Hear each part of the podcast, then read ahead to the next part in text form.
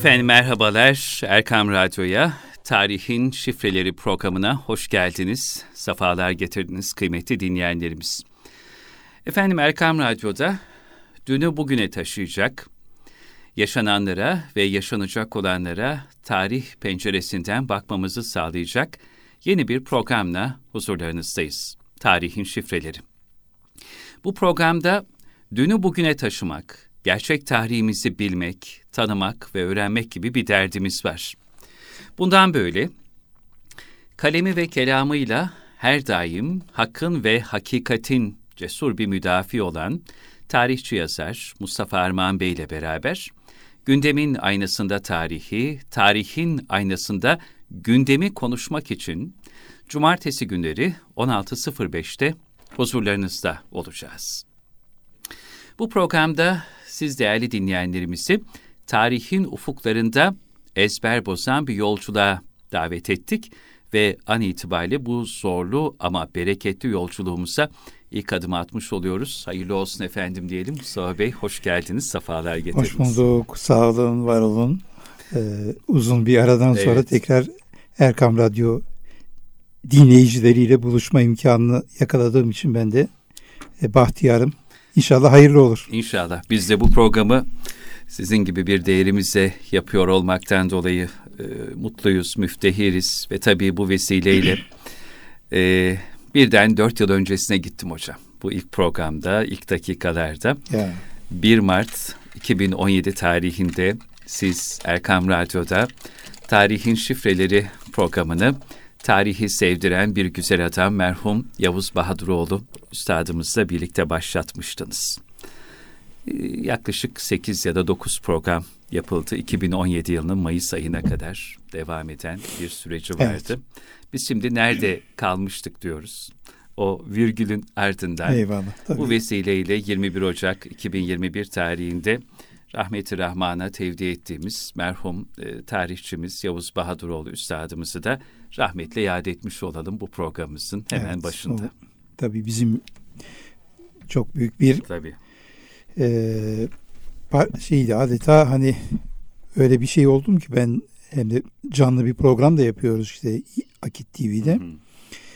Ee, hani vücudumun yarısı sanki evet. o günden beri yok gibi yani öyle hissediyorum programa devam ediyoruz Mamafi ama e, her zaman sanki e, karşımda olacakmış gibi, karşıma çıkacakmış gibi. Çünkü hayat dolu bir insandı ve konuşmalarıyla insanlara moral veren, onları etkileyen ve e, kalemiyle de kelamıyla da dost doğru bir insandı. O dost doğru insanların bu kadar azaldığı evet. bir çağda e, Yavuz abinin aramızda olmaması tabii bizim açımızdan büyük bir kayıp.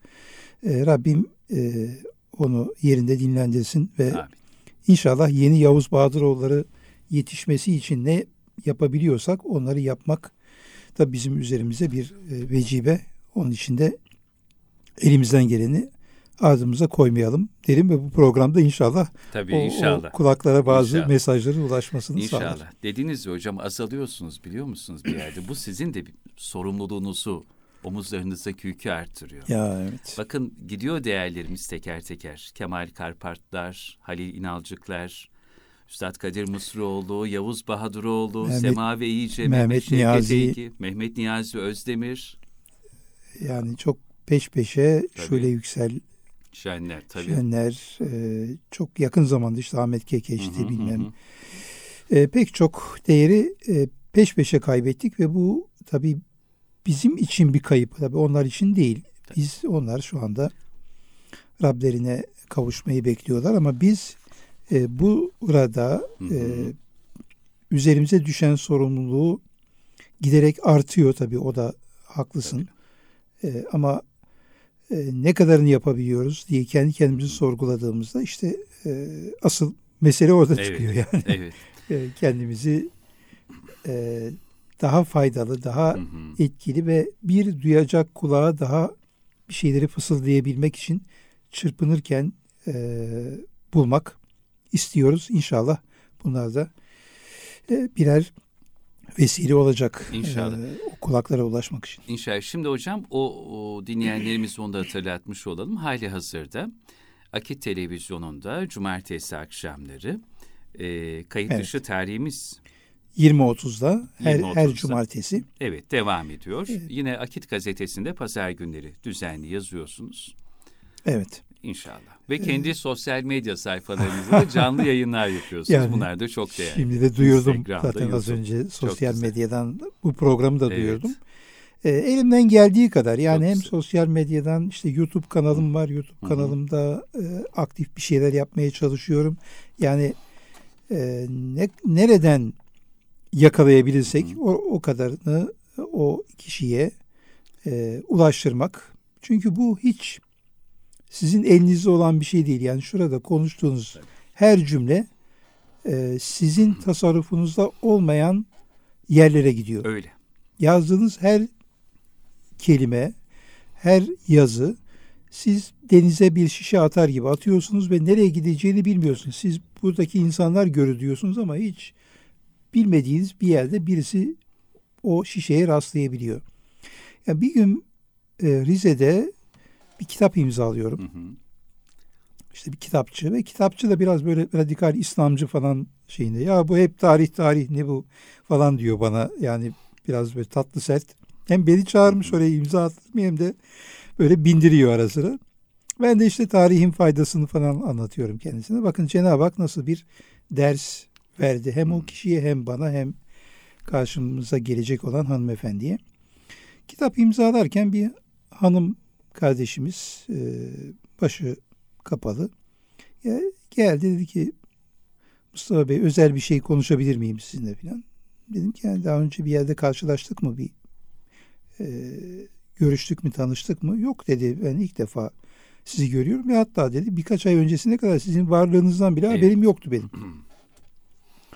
e, nedir dedim mesele? Dedi ki benim ailem başka düşüncede. Evet bir aileydi. Ee, ve ben hep öyle yetiştim. Hep onların değerleriyle işte bilmem Cumhuriyet'in kazanımları falan filan böyle şey. Fakat günün birinde sizin bir yazınızı okudum. Sonra yazınızdan kitaplarınıza geçtim. İşte programlarınızı seyrettim falan. Birkaç kitabınızı okudum ve dedi üç gün önce elhamdülillah başımı örtmek nasip oldu. Yani bir şok geçirdim çünkü yani ben dedim ki yani size ben başınızı kapatın bilmem işte e, namaz kılın, tesettüre girin demiyorum. Yani tarihi anlatıyorum. İşte Fatih'i anlatıyorum. E, Abdülhamid'i anlatıyorum. İşte neyse. E, yani bunun dedim böyle bir şeye vesile olması tabii sevindirici bir şey ama ne gibi bir bağlantı oldu sizin zihninizde ya da dünyanızda? Olsun hocam dedi. Aynı yere götürüyor dedi. Çok Siz tarih anlatıyorsunuz. O bizi o tarihi anlattığınız kişilerin değerler dünyasına Çok götürüyor. Güzel. Ben dedi tarih okuya okuya elhamdülillah üç gün önce başımı e, kapattım. Allah nasip etti. E, şimdi orada şunu anladım. Yani aslında biz tabii tarih, tarih anlatıyoruz ve tarihte anlatacağız elbette bugün de yaptığımız gibi ama e, tarih sadece tarih değil. Değil. Kimlik, kişilik, e, bu ülkenin çiğnenen e, hüviyeti, e, değiştirilmek istenen bir kimliğimiz var, e, çarpıtılmak istenen bir zihin dünyamız var, e, bozulmak istenen bir kalbimiz var. Bütün bunları tarihe giderek tekrar doğrusunu bulmak ve onları sunmak imkanını buluyoruz ki bu herhalde e, tebliğin en etkili vasıtalarından birisi. Hocam zaten tarihin e, bir tarifi de tarih bir milletin hafızası ve milli tecrübeler mecmuasıdır. İşte inşallah biz bu programda da hem ecdadımızın bütün hatıralarıyla gönüllerde dipdiri yaşaması, şanlı ecdadımızın bizlere bıraktığı tarih mirasının milletimizin, dinleyenlerimizin her bir ferdinin şuur ve idrakine doğru şekilde aksettirilip mal edilmesi için gayret göstereceğiz ve bugün İnşallah. İnşallah. ilk programımızda Değerli dinleyenler, Erkam Radyo'da tarihin şifrelerinde tarihçi yazar Mustafa Armağan Bey ile birlikte 145 yıldır çözülemeyen bir konuyu masaya yatıracağız. Sultan Abdülaziz'in trajik vefatını. Hocam 145 e, yıl öncesine gitsek, Şimdi sorular ver. E, 4 Haziran 1876'da iki bileği kesilmiş halde bulunan Sultan Abdülaziz'in ölümü cinayet mi, intihar mı? Bu 1876 darbesinde İngiliz Mason işbirliği nasıl deşifre edildi? Bu darbe sırasında Abdülaziz Han'ın haremine kadar girildiği ve hazinesine yağmalandığı doğru mu? Bu ve evet. benzeri birçok sorular var. Bu sorulara cevaplar arayalım ve Sultan Aziz cinayetinin sır perdesini aralayalım istiyorum. Şu an dinleyenlerimiz göremiyor ama elimde sizin hazırladığınız özel bir Sultan Abdülaziz cinayetinin işlendiği. Evet. E, o zaman e, derin tarihin Mayıs 2015 sayısı var. Osmanlı'da Masonik darbe. Evet. Biraz bize anlatır mısınız? Şimdi, Neler oldu o zaman? Şimdi hakikaten e, tarihimizin dönüm ve düğüm noktalarından bir tanesi. Hı hı. Tarihimizin dönüm noktası çünkü bir Osmanlı padişahı e, daha önce de gerçi 3. Selim gibi taht tahttan indirilip e, şehit edilen padişahlar oldu olmadı değil ama Sultan Abdülaziz'in e, tahttan indiriliş ve katlediliş, şehit ediliş hikayesi yakın tarihimizde daha büyük tesirleri olduğu için e, daha dikkatli incelememiz evet. gerekir. Yani aynı şeyi işte biz 1960-61 yıllarında yine bir başka örnek olarak gördük. Meşru bir hükümet ki bu padişahlık da değildi. Seçimle gelmiş bir hükümet. Ve bir sene sonra zaten e, idam edildiği tarihte normal olarak seçim yapılacaktı. Yani 1961'de. E, buna müsaade etmeyen bir yak şey taife ne yaptı? 60-70 kişi toplandılar ve bir ekip kurup ordunun silahını arkasına alıp bir harekatla Masum Mehmetçiği kullanarak e, bir darbe yaptılar. Yani çok uzağımızda değil aslında Abdülaziz Han'a yapılan bu e, darbe sonraki birçok darbenin de anası oldu. Onların prototipi evet. e, oldu ve asker gerekli teşkilatı ve örgütlenmeyi yaparsa iktidarı ele geçirebilir. Hatta geçirmek onun hakkıdır gibi bir takım şeylere de yol açtı bu. Anlayışlara da yol açtı. Dolayısıyla bizim bugün lerde içinden sıyrılmaya çalıştığımız bu darbecilik zihniyetinin tohumları bu tarihte atıldı. Şimdi bu açıdan e, 1876'yı konuşuyoruz ama aslında yakın tarihi, daha yakın tarihi yani 28 Şubatları efendim e, 7 Haziran'da evet. yapılması düşünülen 2007'de yapılması düşünülen bir operasyon var. E, işte 15 Temmuz'u vesaire hala işte darbeyle yatıp darbeyle kalkana, kalkan bir ülkede bunu konuşmak, 1876'yı konuşmak bugünü konuşmak tabii, demektir. Tabii. Şimdi 1876 yılında ne oldu? Önce bir dış politikaya bakalım. Türkiye Tanzimat'la birlikte Batı e, eksenli bir dış politika arayışının içine girmiş oldu. Yani Fransa, İngiltere, sonra Rusya da buna eklenecek. Böylece bu batı içerisinde nereden rüzgar eserse o tarafa dönen bir gemi gibi e, kendi e, kaptanı istediği yöne götüremiyor bu gemiyi. Bu kaptan motifi çok önemli. Ne zaman ben bu gemiyi sizin rüzgarınızla, sizin isteğinizle, sizin emrinizle değil, kendi ülkemin çıkarları gereği nereye gitmesi gerekiyorsa oraya götürmek istiyorum demişse onların başına mutlaka çorap örülmüş ya da çorap örülmek istenmiş. Tıpkı Bu, bugünlerde olduğu gibi. Evet aynen olduğu gibi. Yani Sultan Abdülaziz ilk 10 yılında çok ilginç bir şey. İlk 10 yılında pek fazla müdahale edemedi. Çünkü Ali Paşa, Fuat Paşa, Tanzimat Paşaları işin e, merkezindeydiler. E, ona karıştırmıyorlardı. Fakat onların ölümünden sonra bu sefer baktı ki e, memleket elden gidiyor. Dizginleri ele aldı ve ben bu memleketi sokakta bulmadım. Ecdadım bu devleti kurdu diyerek dümene geçti. İşte geçtikten sonra Avrupa'daki imajı, dünya basındaki imajı birdenbire değişti. Daha önce benim musiki şinas bilmem işte e, sanatkar ruhlu adam, ressam falan diye övülürken sonra işte despot, diktatör bilmem ne falan diye e, hakkında hep bu şeyler çıktı. Şimdi ona baktığımız zaman yani e, 2007'ye kadar ki Erdoğan imajının batıdaki şeyi işte reformlar yapan, işte Türkiye Avrupa Birliği'ne sokmak isteyen çağdaş bir lider falan gibi şey yapıyorlardı. İşte e, ikinci Atatürk falan gibi şeyler de yapılıyordu. Benzetmeler de yapılıyordu ama 2007'den sonra artık bu askeri vesayeti kırıp da kendisi e, geminin dümenine geçip kendi menfaatlerimiz doğrultusunda bir istikamete sevk etmeye başladıktan sonra olanları görüyorsunuz. Dışarıda ve içeride evet. bu şey nasıl yapılıyor. Demek ki şey değişmiyor. Yani aslında tarihten bahsediyoruz ama bugünü anlatmış oluyoruz ee, sevgili dinleyicilerimize. Bunu e, açıklamak istedim. Şimdi ne oldu? Ee, Türkiye, Fransa, İngiltere, e, sonradan da Almanya çıkacak bunun içerisinde. Bir de Rusya üçgeninde böyle sıkışmış kalmış vaziyette ilerlerken Sultan Abdülaziz bu hamleyi yaptı ve dedi ki ben artık bu geminin kaptanı olacağım. İşte Mason hocalarını kapattı. Mesela bu çok e, enteresan bir olaydır. Yani Kırım Harbi sırasında Mason hocaları İstanbul'da pıtrak gibi bitmeye var. Bunları kapattı. Şimdi Mason hocalarını kapatıyorsunuz ama İngiltere kralı Mason. Bilmem ne e, lordu Mason falan yani dünyayı ele geçirmiş bu adamlar.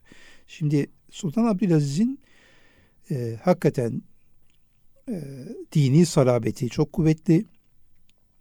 E, zemzem suyuyla hem yemeğini, iftarını falan o şey yapıyor hem de abdestini de zemzemle almak için özel fıçılardan fıçılarla kendisine e, zemzem getiriliyor e, Kabe-i Muazzama'dan. E, hatta Avrupa'ya seyahate gittiği zaman da yine fıçılarla zemzem gitti. Orada abdestini onların suyuyla değil ben zemzemle alacağım diye. Şimdi böylesine e, dini sarabeti kuvvetli bir e, padişahtı. Öbür taraftan bu sefer ne oldu? E, bu şeyde gerilim arasında İngiltere'nin e, bir takım tabi tanzimattan sonra verdiği borçlar, bu borçları Sultan Abdülaziz zamanında e, yükseldi. Niye yükseldi? Şundan hani hep saraya harcadı falan derler. Saraya harcanan borç yüzde on bile değil. Yani o borç aldı saraya harcadı diye. Bir de iftira atıyorlar. Yani e, sarayda neticede hani bugün de Beştepe'de bir şey bir ülkenin şeyidir. E, kimse de mahkeme kadıya mülkü olmadığına göre yarın bir başkası oturacak. Öbür gün bir başkası oturacak. E, bir özel mülk değil sonuçta.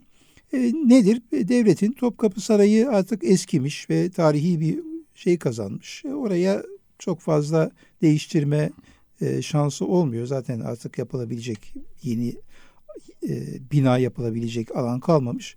Dolmabahçe Sarayı'nın yapılması için. Ama bu bütün dış borcu, aldığı dış borcun yüzde onu ancak ediyor. Demir yolları yaptırdı bu adam. Dünyanın üçüncü büyük donanmasını kurdu.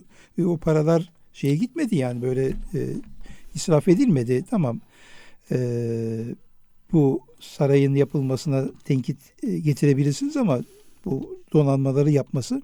Şimdi dünyanın üçüncü büyük donanmasını yaptırdı. E, İngiliz elçisi gelip sadrazama dedi ki ya niye bunu yaptırıyorsunuz? Yani nedir maksadınız? Ondan sonra e, yani Rusya ile mücadele edecekseniz tamam ama bizimle e, nasıl başa çıkacaksınız, çıkacağınızı düşünüyorsunuz falan diye. O da öyle enteresan bir şey yaptı. Yani e, sizinle başa çıkamasak da sizin e, arkanızda olanlardan e, biz geri kalmamamız e, gerekir gibi. Hani bir ormanda safari yaparken iki Amerikalı bir aslana yakalanıyor. Aslan peşlerinden koşuyor. Bir tanesi de ayakkabısını çıkartıp spor ayakkabısı giymeye çalışıyor. Öbür arkadaşı diyor ki e, ne diyor spor ayakkabısı giyince benden daha hızlı koşacağını mı şey aslandan daha hızlı koşacağını mı zannediyorsun? Yok diyor senden daha hızlı koşsam yeter bana. Şimdi burada evet. da biz e, geride kalmamak ve Tabii. diğer devletlerin arkasından e, fazla geri kalmamak için bu yatırımlar yapıldı. Şimdi dolayısıyla İngiltere'de şu şüphe uyandı. Bu Osmanlı tekrar ayağa kalkıyor ve bizim bölgedeki çıkarlarımızı e, tehdit edecek bir hale geliyor. Dış politikada İngiltere bu şeyden e, rahatsız oldu e, ve darbenin yapılması için içeridekilerle anlaştı ki bu zaten daha sonra delilleriyle ortaya çıktı. Demek ki Türkiye'de zaten hani bir ya da herhangi bir ülkede bir darbe yapılması ancak bir dış güçle mümkün tabii. Mümkün yani içeride öyle kendi kendine bir şey yapmak. Yani bunu dışarıya nasıl kabul ettireceksin eğer e, kabul etmezlerse elinde patlar. Birçok başka girişimde olduğu gibi bu şekilde oldu. Şimdi dolayısıyla e, Sultan Abdülaziz bu e, düşmanları çoğaltmış oldu dümene geçmekle. Fakat e, bu arada içeride 1876 yılının e, Mayıs 10 Mayıs tarihinde bir baktık ki hiç Osmanlı tarihinde neredeyse benzeri görülmeyen bir hadise yaşandı. Medrese öğrencileri ayaklandı. Birdenbire. Birdenbire protesto. Sokaklarda protesto diyor. 1876 yılında medrese öğrencisini ne ilgilendirir? İşte hükümette hangi şeyin olduğu falan. Yani bir vatandaşı ne kadar ilgilendirir ama sokaklara dökülecek kadar celallenmelerini gerektirecek ne ortam vardı. E, bu tamamen darbe provasıydı. Nitekim 27 Mayıs'tan önce de öğrencilerin sokaklara dökülmesi e, darbenin e, bir işareti, bir gerekçesi e, haline gelmişti. Burada da bu hadiseyi biz gördük ve e, bunu şey yapanlar işte e, millet ayaklanıyor falan filan kabinede değişiklik yapılması gerekir. Bakın planı anlatıyorum. Kabinede değişiklik yapılması lazım yoksa halk sokaklara dökülecek falan. Sultan Abdülaziz'i kabinede değişiklik yapmaya zorladılar. Ve e, eski kabinenin e, üyelerinin yerine kendi belirledikleri adamların girmesini sağladılar. Tabi padişah ne bilsin orada olan adamların ne niyetle olduğunu. İşte Serasker yani başkomutan diyelim ki Hüseyin Avni Paşa geldi mesela seraskerliğe. İşte Mithat Paşa Bakanlar Kurulu'na katıldı. Mütercim Rüştü Paşa sadrazam oldu. Falan bu e, ve Şeyhülislam'da da Hayrullah Efendi, evet. Şeyhülislam Hayrullah Efendi getirildi. Şimdi bu ekip toplanınca yani Sultan Abdülaziz adeta kendi eliyle, eliyle bu ekibi oraya toplamış evet. oldu. Ve bunlar planın e, bir parçası olarak İngiliz elçisiyle görüştüler. Kendi aralarında görüşme yaptılar ve 31 Mayıs günü bu darbeyi yapmayı kararlaştırdılar. 31 Mayıs 1876. Plan buydu. Evet. Fakat bu plan bir gün Hı. öne alındı. Neden? Neden? Hiç e, bir şeyden tabii haberi olmadığı halde bir anda Sultan Abdülaziz Serasker Hüseyin Avni Paşa'yı 29'unda ertesi gün gel e, sarayda seninle görüşmek istiyorum diye çağırdı. Çağırınca bunlar padişahın bu işin artık farkına vardığı gibi aslında farkına varmamıştı. Farkına vardığı gibi yorumladılar. Onun için 31'ine bıraktıkları şeyi 30'unda tam o Hüseyin Avni Paşa'yı çağırdığı gün bu darbeyi organize ederek e, harekete geçtiler. Daha önce planlamışlar. Dediğim gibi 31'inde yapılacaktı. Ama padişahın bu e, tabii farkında olmadan yaptığı davet üzerine olay ortaya çıkacak. Herhalde bir yerlerden haber aldı. Baskın basanındır diyerek e, 300 kadar Harbiyeli öğrenciyi bunlar 27 Mayıs'ta da aynı şekilde kullanıldı biliyorsunuz. Ve e, yerli askerleri götürmediler. İstanbul'da bulunan, birinci orduda bulunan askerleri götürmediler. Şam'dan 5. orduya mensup Arap askerlerini getirdiler. Türkçe bilmeyen Arap askerlerini getirdiler ve onlarla e, Dolmabahçe Sarayı'nın iki tarafını tuttular ve e, çırağından şeye kadar Beşiktaş'a kadar kimseyi buraya sokmayın ve onlara da şunu söylediler.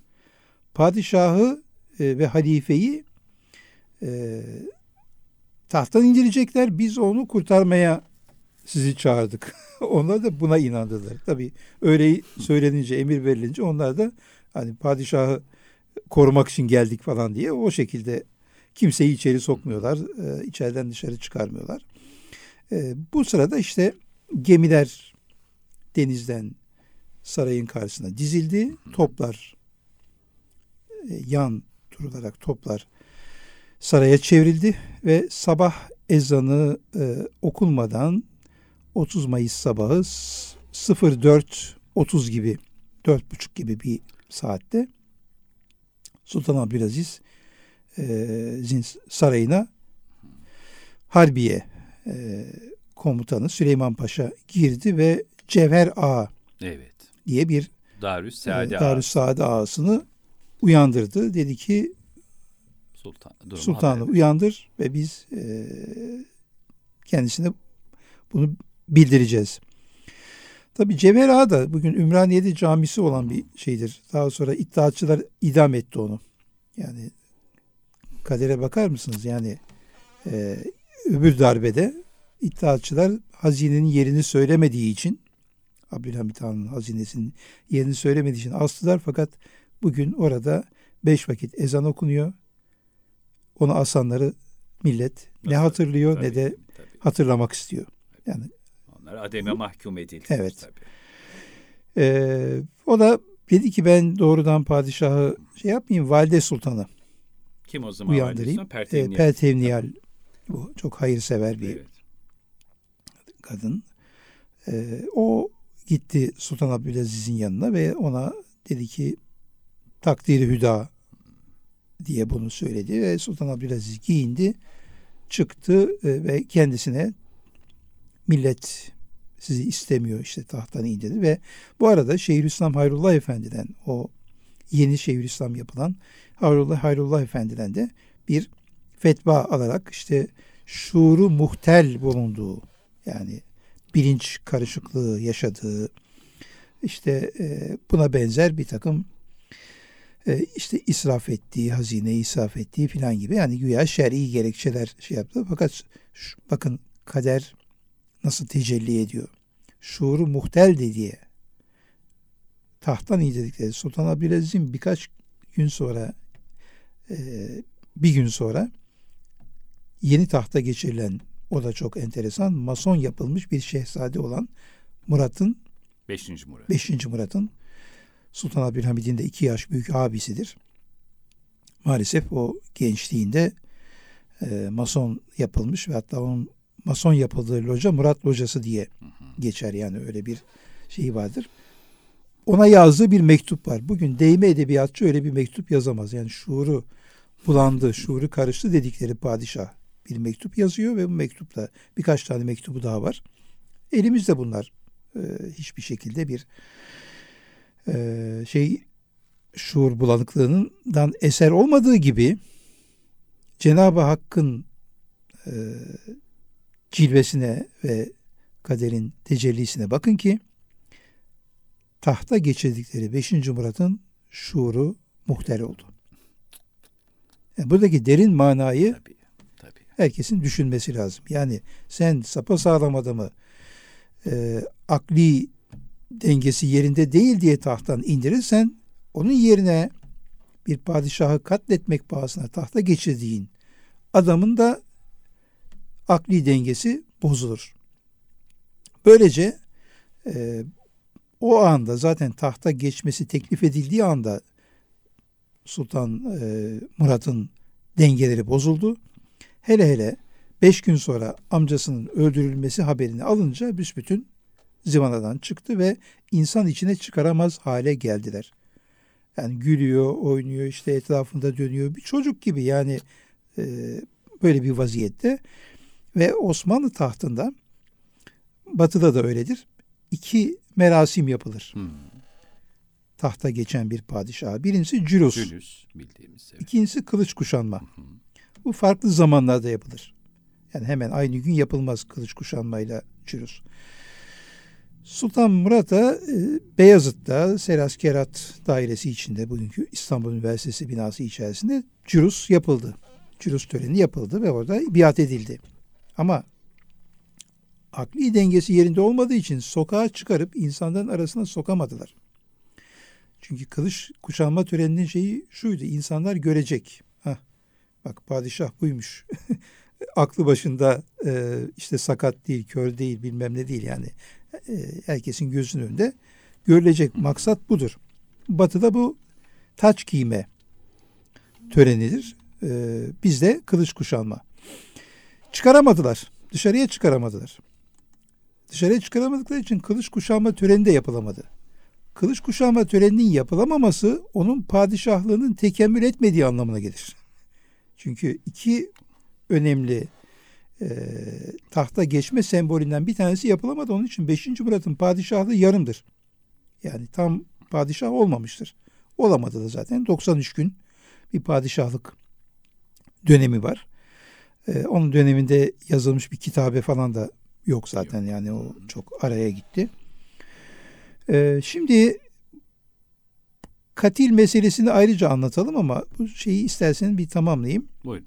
Ee, darbe gerçekleşti. 5. Murat Mason bir padişah olarak tahta geçirildi. Fakat onun şuuru muhtel olduğu için 93 gün sonra kendileri darbeciler onu kendi elleriyle tahttan indirmek mecburiyetinde kaldılar ve bu arada Sultan Abdülhamit e,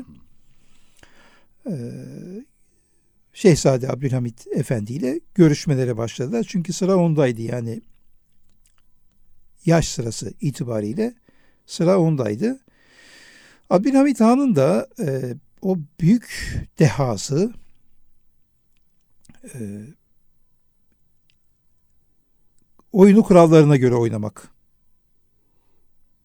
gerektiğini ona ilham etti ve ilk başta bu darbecilerle onların anlayacağı dilden, onların e, tarzında gitti ve hatta kendisine eğer bizim istediğimiz gibi bir padişahlık yapmazsan tahttan indiririz ve 5. Murat da eğer iyileşirse iyileşirse tahttan ineceğime söz veriyorum diye bir kağıt aldığı bile söylenir. O kağıt bulunamadı ama hep böyle e, bunun dedikodusu yapılmıştır o zamanlar. Yani bu şartlar altında Sultan Abdülhamit şartlı olarak tahta çıkarıldı ve ilk başta dediğim gibi onlara onlarla meşrutiyet tamam meşrutiyet e, tabii ki olsun işte anayasa e, benim de kendi şartlarım var tabii ama anayasaya karşı değilim şeklinde onlarla bu şekilde bir e, müzakere süreci yürüttü. Müzakere süreci yürüttü diyorum. Yani böyle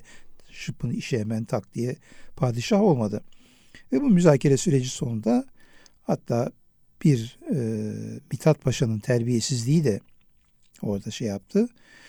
E, yani ille Ali Osman mı olacak? Ali Mithat da olur bu memlekette diye bir sözü de onun yüzüne karşı sarf etti. Bunu unutmadı Sultan Abdülhamit. Orada işte padişah bazı şeyleri ikram eder.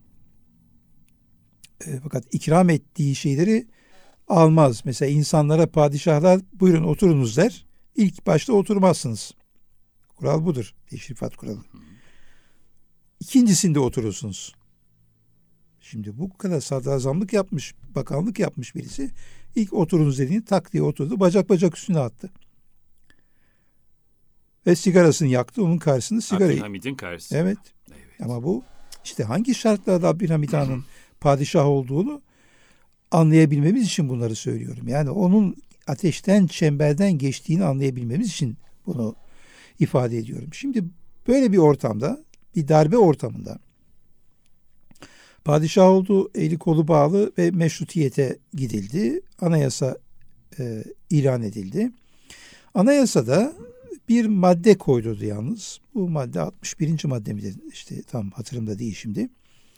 Padişahın meclisi e, fesih yetkisi. Bu madde üzerinde Sultan Abdülhamit ısrarla durdu. Dedi ki bunu koyacaksınız. Fesih yetkisini koydular. Fakat fesih yetkisini Sultan Abdülhamit bir fıkra daha ekledi. Çünkü fesih yetkisinde şu var. Padişah e, parlamentoyu feshedebilir ama 3 ay içinde yeni seçimlere gidilmek mecburiyetinde. Fesihten itibaren seçim süreci başlıyor. İlave ettirdiği maddede de padişahın tatil etmesi halinde yeniden çağrılıncaya kadar meclis tatilde kalır. Bunu kabul etmek istemediler. Abdülhamit Han dedi ki bunu kabul etmiyorsanız ben de sizin şartlarınızı kabul etmiyorum. Tatile sokma yetkisini istedi meclisi. Bunun hikmeti sonradan 1878 yılında anlaşıldı. Şimdi bir insan kolay Sultan Abdülhamit olmuyor. Olmuyor tabii. Anayasa oldu, seçimler yapıldı, meclis açıldı. Meclis açıldı ki meclisin açılmasında neydi? Maksat e, bu çeşitli milletlerin burada ortak olarak dertlerini konuşup çözüm bulmaları ve bu çözüm doğrultusunda bir milli birlik yani bir e, birliğe ayrılmaya, bölücülüğe değil de bölünmeye değil de birliğe e, devleti sevk etmek için e, meclis açıldı. Fakat bir görüldü ki özellikle 1877 yılında yine kendi kontrolü haricindeyken daha darbe ortamında ülkenin Rusya ile 93 Harbi dediğimiz savaşa sokulması ve bu savaş sonunda bir yenilgi alınması sürecinde meclis adeta bir dinamit gibi e, herkesin kendi topraklarını kurtarmak için bir mücadele verdiği Arnavut, işte Arap, Kürt falan herkesin böyle bir mücadelenin içine girdi bir bölücü meclise dönüştü. Çünkü bir şey yok yani bir ülke birliği bilmem işte anayasada bunu söylüyor. Yani bugünkü anayasada da olan bu madde de 1876 anayasasına yani bölünmez bir bütündür ifadesi o anayasadan bize gelmedir. Ama mecliste öyle bir hava yok. Bölücü bir meclis. Dolayısıyla Sultan Abdülhamit burada Meclis Başkanı Ahmet Vefik Paşa ile anlaşarak dedi ki feshedersen meclisi 3 ay sonra yeni seçime gidilecek. Ama bu ortamda, bu savaş ortamında ülkenin e, şirazesinin çıktığı bir ortamda yeni seçime gitmek bundan daha fa- fazla bir bölünmeye yol açacak. Onun için Ahmet Vefik Paşa ile belki de onun da tek hayırlı işi bu olmuştur. Ee, anlaşarak tatile soktu. Şimdi tatile sokma maddesi neydi? Padişah bir daha toplanmaya çağırırsa, içtimaya çağırırsa o zaman toplanacaktı meclis. Dolayısıyla 1878 yılında başlayan bu süreç, tatil süreci 1908 yılına kadar devam etti. 1908 yılında meclisi yeniden açarken onu hatırlattı. Dedi ki 30 sene evvel meclisi kapatırken şartlar olgunlaştığında tekrar tatili e, bitirip seçime çağıracağımız ifade edilmişti. Şimdi o zaman geldi. Ama bu arada ne oldu? Bakın 1876-78 yıllarında mecliste gayrimüslimler 60 kadar milletvekili çıkarmış yani yarıya yakın bir çoğunlukta. E bunlar kendi aralarında örgütlenebiliyorlar. Daha e, ittifak yapabiliyorlar. Ve bunların eğitim seviyeleri çok daha yüksek. Bizimkiler rençber bilmem ne falan filan yani çok şey yok. Onlarda işte doktoru, avukatı, işte zengin e, insanları, okumuş insanları çok. E, 30 yıl içinde Sultan Abdülhamit özellikle Müslüman tebayı okutarak, onlara yönelik okullar açarak e, Müslüman tebanın eğitim seviyesini ve mesleki e, seviyelerini yükselterek 1908'de meclis açıldığında bu eşitlik sağlanmış oldu. Ve orada da onu söylüyor yani o zaman e, meclisteki durum aleyhimseydi ama elhamdülillah şimdi e, normale döndü dedi. Dolayısıyla bu darbe 1881 yılına kadar devam etti. Yani 5 yıl Sultan Abdülhamit gerçek manada padişahlık yapamadı. Ve o darbenin etkisini hem iç hem dış e, prangalara kırabilmek için 5 yıl uğraştı. Nihayet 1881 yılında artık e, kendi şeyini kurdu. Darbecileri merkezden uzaklaştırdı, sürgüne gönderdi e, ve bunun üzerine Yıldız Mahkemesi'ni kurarak amcasının e, katli adına bir evet. mahkeme açtırdı ve bu mahkemede Mithat Paşa, işte Mütercim Rüştü Paşa ve Hüseyin Avni Paşa. Hüseyin Avni Paşa çok enteresan. Evet. Çerkez e, Hasan diye hı hı. hanımlarından birisi Neşerek Kadın Efendi'nin kardeşi Çerkez Hasan biliyorsunuz Osmanlı hı. hanımları son zamanlarda Kafkas kökenlidir. E, bu Çerkez Hasan e, ablasının intikamını almak için Bakanlar Kurulu'nu bastı ve Hüseyin Avni Paşa'yı hem vurdu hem de bıçakla Of of of. Hatta ee, Rüştü Paşa'yı bir yaveri de öldürüyor. Yine bu evet. Onları e, öldürdü ve artık bu şey e, intikamını bir bakıma hani ailenin intikamını o almış oldu. Diğerleri orada e, 1881'de Yıldız Mahkemesi'nde yargılandı ve bu mahkemede o kadar ince eleyip sık dokunuldu ki Süruri Efendi diye şer'i mahkeme reisi e, Mithat Paşa ile bir bakın Osmanlı'nın adaleti. Mithat Paşa ile Tuna vilayetindeyken aralarında bir husumet geçmiş mahkeme başkanının. Mithat Paşa yargılanırken Süruri Efendi dedi ki beni bu mahkemede bulunmam adaletin tevzi için mahsurlu olacaktır. Yerini e, yardımcısına bıraktı. Hatta yardımcısı da bir şey e, yabancı Hrist, Kristofyadis galiba öyle bir ismi olan bir yabancı şey var. Ona bıraktı.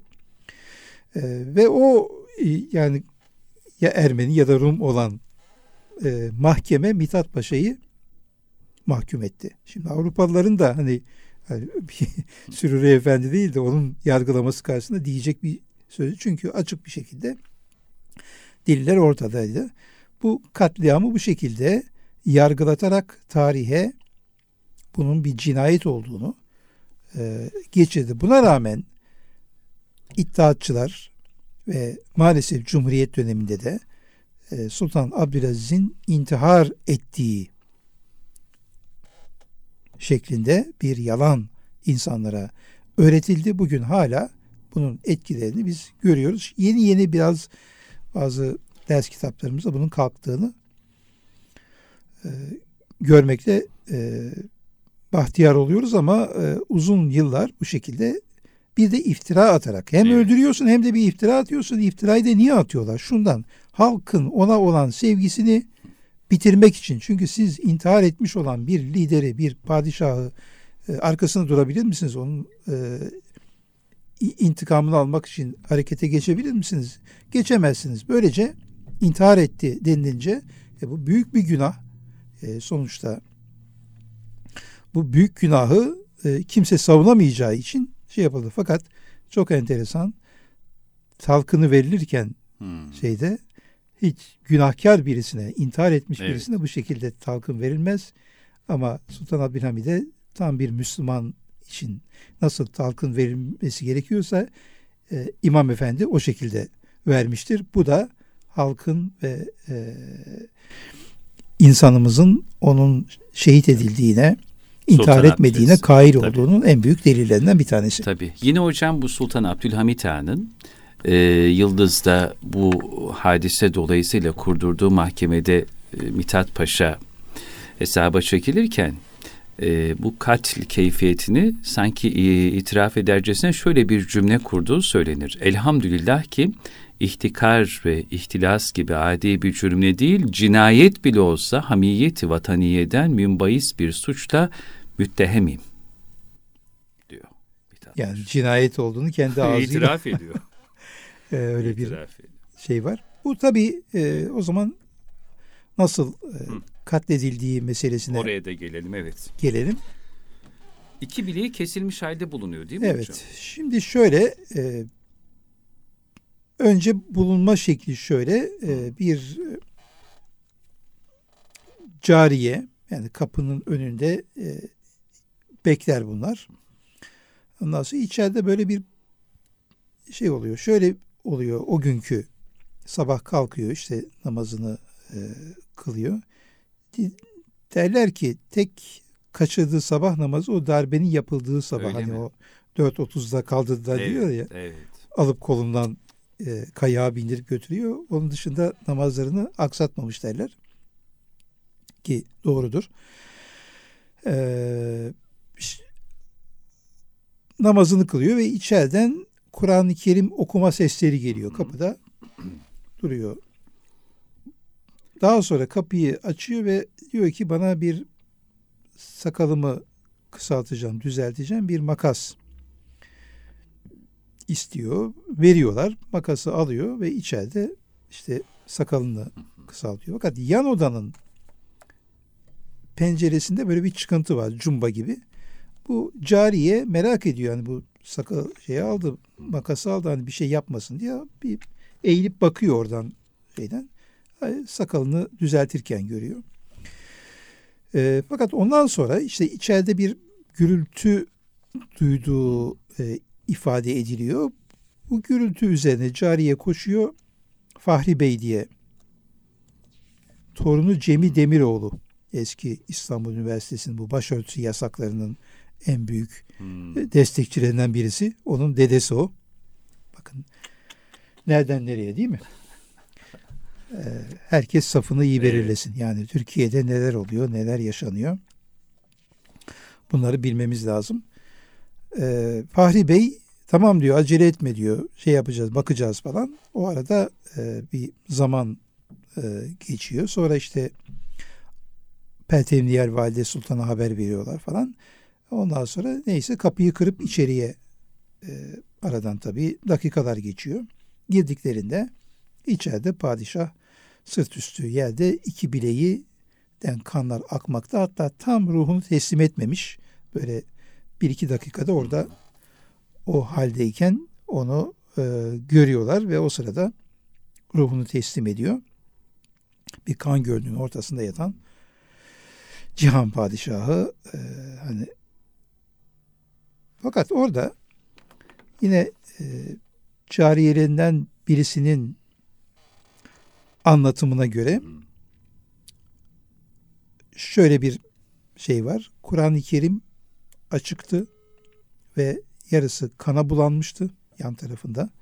Ve e, Kur'an-ı Kerim'i kaldırdığımız zaman Yusuf suresi okumakta olduğunu evet. gör, gördük. Diyor. Şimdi Kur'an-ı Kerim okuyan bir insan yani ki her gün düzenli bir şekilde bunu okuyan bir padişahtı. Okuyan bir insan kalkıp ya biraz da intihar edeyim artık. Yeter Kur'an-ı Kerim okudum e, diyecek ve gidecek orada bir makasla hani ustura olsa yani sert kılıç gibi kesici bir alet olsa tamam. Belki bir ihtimal verebilirsiniz ama resimleri elimizde bir terzi makasına benzer e, iki, iki makastan bahsediliyor. Bunlar bugün Topkapı Sarayı'nda e, mevcut orada envanterine girmiş vaziyette. Bu terzi makası gibi makasla sağ eline makası aldığı ve e, sol elinin e, damarlarını bununla kestiği iki buçuk santim derinliğinde kesiyor ve o damarı bulup damarı kesmesi e, gerekiyor. Yani böyle düz kestiğin zaman hemen kemiklerden aşağı geçmez. Onu bilerek sivri tarafını sokarak oradan onu bulup patlatması gerekiyor. Şimdi intihar etmek isteyen birisi bunu başka şekillerde daha e, pratik olarak yapabilir ya da yapmak isteyebilir. E, ikincisi eli kesildi, damar e, iki buçuk santim ve orada şah damarı buldu, kesti. ne oldu? Elinden kanlar fışkırmaya başladı. Ve bu elin kontrolünü kaybedersiniz öyle bir anda ve vücudunuz zaten ne yapar? Hani bir yerde parmağınız yandığında e, bir iğne battığında refleksiniz ne olur? Hemen öbür eliniz, sağlam eliniz oraya yapışır ve onu dindirmeye çalışır. Yani bu sizin elinizde değildir. Rasyonel olarak buna karar veremezsiniz. Allah öyle bir mekanizma yaratmış ki bunun kararını size bırakmamış. Dolayısıyla burada e, yapacağınız hareket o kesilmiş olan yere kendiniz kesseniz bile öbür elinizle yapışmak ve onu dindirmeye çalışmaktır. Hani kendinizi bir uçurumdan atsanız bile intihar etmek için attığınız anda bir şeylere yapışmak istersiniz. Çünkü o anda artık sen aklında düşünemez haldesin. Bir ot bile, bir dal parçası bile o anda senin için bir kurtarıcı haline gelir. Yani refleks böyle bir şeydir. Buna e, rağmen anlatılana göre, intihar e, iddiasına göre bu elinden kanlar fışkıran eline sağlam eliyle makası veriyor. Bu zangır zangır titreyen ve kan fışkıran eliyle sağlam elini öbüründen bir santim daha derinden e, kesebiliyor ve orada bir üç buçuk santimlik e, delik açıyor. Onun da şeyini kesiyor. Halbuki bir elini kesmesi yeter bir insan için. Yani hem kafasına tabanca dayayıp hem kalbine bıçak sokmak gibi bir e, intihar şekli düşünülemeyeceğine göre bir elini kesmesi niye yetmesin bir insanın e, şey için? Niçin iki elini kessin? E, dolayısıyla burada daha sonra mahkeme safahatında meselenin şöyle olduğu anlaşıldı. Sultan Abdülaziz 3. Selim'in e, vefat et, e, öldürüldüğü, katledildiği odaya konuldu. Topkapı 3. Selim amcası değil mi? Sultan 3. Selim. Amcası. E, o da orada biliyorsunuz zavallı ya. elinde ney var ve kılıçla karşı neyle bir süre mücadele ediyor. Tabii hmm. e, ondan sonra o da katlediliyor. Onun katledildiği odaya koyuyorlar. Burada anlıyor ki bunlar beni e, öldürecekler ve orada rahatsız oluyor. Çok işkenceler, ekmek vermiyorlar, yemek vermiyorlar. Çoluk çocuk toplanmış. E, kendisine yemek getiriyorlar. O ye, yemeği çocuklara veriyor. Ama bu tabii çok büyük bir işkence. Yani ıslak elbiselerin değiştirilmesine dahi izin verilmiyor. İzin verilmiyor ve bu tabii. Neşerek Hanım tabii. efendi, kadın efendi e, şeye binerken, kayağa binerken Hı-hı. boynunda bir şey var zannedip oradaki bir subay başından başörtüsünü çekiyor böyle. Ö- örtüsünü çekiyor. Çekince başı açık kalıyor. Üzerine yağmur yağıyor ve o kadıncağız 2-3 gün sonra orada vefat ediyor. Yani bir de o hadiseler yaşanıyor bütün bu şeylerde. Yani bir ırz, namus bilmem ne. Hazinesi yağma ediliyor. Bütün o mücevherleri sonra 5. Murat'ın şehzadeliğinde e, har vurup harman savurduğu e, işte sarraflardan aldığı borçların kapatılmasında kullanılıyor. Daha sonra onlar yurt dışına kaçırılıyor. Parası geri gelmiyor. Orada gönderdikleri e, ihanet derecesinde e, ağır bir suçtur bu. Bir e, gayrimüslim sarrafa sen onları vereceksin götür sat ülkeye getir o da götürüyor orada bir güzel onu iç ediyor. Bütün bunlar perde perde böyle cinayetler. Yani sadece tek bir cinayet değil. Beşinci e, Murat'ın borçları kapatılıyor. E, ve bu dairedeyken e, Sultan Abdülaziz e, yeğenine mektup yazarak kendisini başka bir saraya ya burada kötü hatıraların içinde kalmak istemiyorum. Başka bir saraya naklini istiyor. E, Çırağan Sarayı ile Ortaköy arasında Feriye saraylarından bir tanesi var. Buraya naklediliyor. Buraya nakledilmeden önce oraya üç bahçıvan tayin ediliyor. Fakat bu bahçıvanlar pehlivan ve güçlü kuvvetli insanlar e, normalde e, bahçıvanlıkla bir alakaları da yok. Bunlar buraya tayin ediliyor. Daha sonra Sultan Abdülaziz o saraya götürülüyor. E, daha sonra bunların başına da üç kişi daha ekleniyor. Böylece altı kişilik bir ekip orada oluşuyor. Mahkemede ortaya çıkan tablo şu. Bunlar gece gizlice içeriye alınıyor saraya ve sabah erkenden sarayın içerisinde uygun bir yere yerleştiriliyor. O cariyeler başka bir görevle gönderildiği bir anda onlar kapıyı açıp içeriye bırakılıyor ve o e, içerideyken Sultan Abdülaziz işte Kur'an okurken e, yakalayıp ikisi dizlerine oturuyor, ikisi bileklerine çekiyor ve hani her kurtuluş ihtimali olmasın diye bileklerini keserek daha sonra Marco Paşa da karşıda bir yerde oturuyor. Bu meşhur hani derdini evet, Marco Paşa'ya evet. anlat diye bildiğimiz e, namuslu bir insandı. Bu çok da enteresan. 12 çocuğunu hayattayken kaybediyor. Onun da öyle bir hikayesi var. Yani de, e, dert dinleyen bir paşaymış. doktor e, karşıda bakarken hmm. bu sarayın camlarından birkaç kişinin aşağı atladığını görüyor. Böyle hayal meğer böyle bunların atladığını görüyor. Mahkemede de bu yönde beyanat veriyor. Dolayısıyla mahkeme e, hem onları hem de bu işin elebaşıları olan işte e, Mithat Paşa ve diğerlerini e, idama mahkum ediyor. Sultan Abdülhamit idama müsaade etmediği için bunları müebbet hapse tahvil ediyor. Mithat Paşa ve işte onunla beraber hapse giden e, üç kişi Rüştü Taife. Paşa'da var mı o zaman? He? Rüştü Paşa'da var mı Mithat Rüştü Paşa, Paşa orada değil. Değil. Hmm. Ee, şeye gönderiliyor. 1881 yılında onlar da orada bir e, şeyle ma, e, hapishanenin e, içerisine giren birisi tarafından öldürülecek ve böylece bu fasıl kapanacak. Şimdi e, Sultan Abdülhamit bunu tarihe bu şekilde emanet ediyor ve e, bu cinayetin hatıralarını e, silmeye çalışıyor. Sivil bir idareye geçiriyor ve 1908'e kadar bu böyle cinayet olarak bilinirken iddiatçılar zamanında tekrar intihar iddiası gündeme getiriliyor ve maalesef Cumhuriyet döneminde de bunun intihar olduğu öğretilerek bugüne kadar geliyor.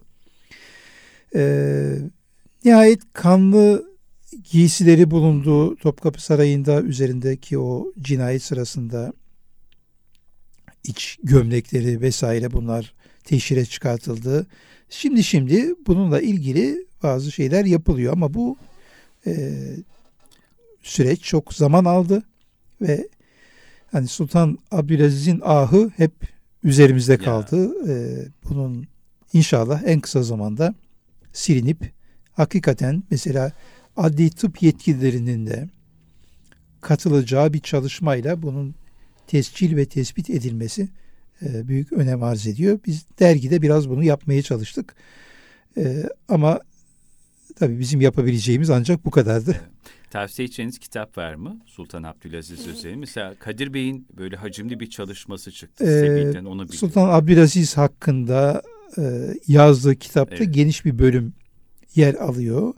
E, Robert Kolej'in o zamanki müdürü Amerikalı George Washburn e, İstanbul'da 50 yıl diye bir hatırat yazdı. O da enteresan bir şekilde bunun İngilizler tarafından planlandığını evet. ve öldürüldüğünü açık bir şekilde e, beyan ediyor.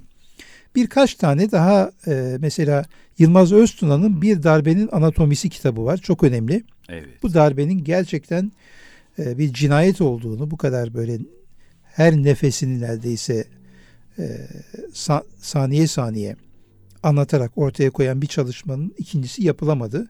Ziyanur Aksun Allah rahmet eylesin onun Sultan Abdülaziz ya ilgili tarihinden bir bölüm ayrı bir kitap halinde yayınlandı. Ee, böyle parça parça bazı çalışmalar e, yapıldı. Elhamdülillah ki bunlar var. Daha önce onlar da yoktu. Tabii. Evet. Hocam çok teşekkür ederiz. Bu ilk programımızda. Biraz hazin bir program oldu ama e, ibre, ibretlik. Tabii ibretlik. Evet. Yani dedik ki gündemin aynasında tarihi, tarihin aynasında gündemi konuşmak için bu programı yapıyoruz sizinle. Eyvallah. E, bu vesileyle şehadetinin de 145. seneye devriyesinde e, o darbenin gerçekleştiği günün sabahı annesi Pertev Nihal Valide Sultan'a bunlar beni 3. Selim'e mi döndürecekler? Ben bunu kimlerin yaptığını biliyorum diyerek ardından da ben bu felaketi çok kere rüyamda gördüm. Takdiri ilahi böyleymiş diyen şehit padişah Abdülaziz Han'ı da rahmetle minnetle yad etmiş olalım. Erkam Radyo'da Mustafa Armağan Bey ile beraber Tarihin Şifreleri programının bu ilk bölümünün sonuna gelmiş bulunuyoruz. Haftaya aynı saatlerde tekrar e, huzurlarınızda olmak dileği ve duasıyla hocam. Tekrar teşekkür ederiz. Ben teşekkür ediyorum. Hayırlı olsun tekrar. Çok sağ olun. Allah emanet olun efendim. Görüşmek üzere.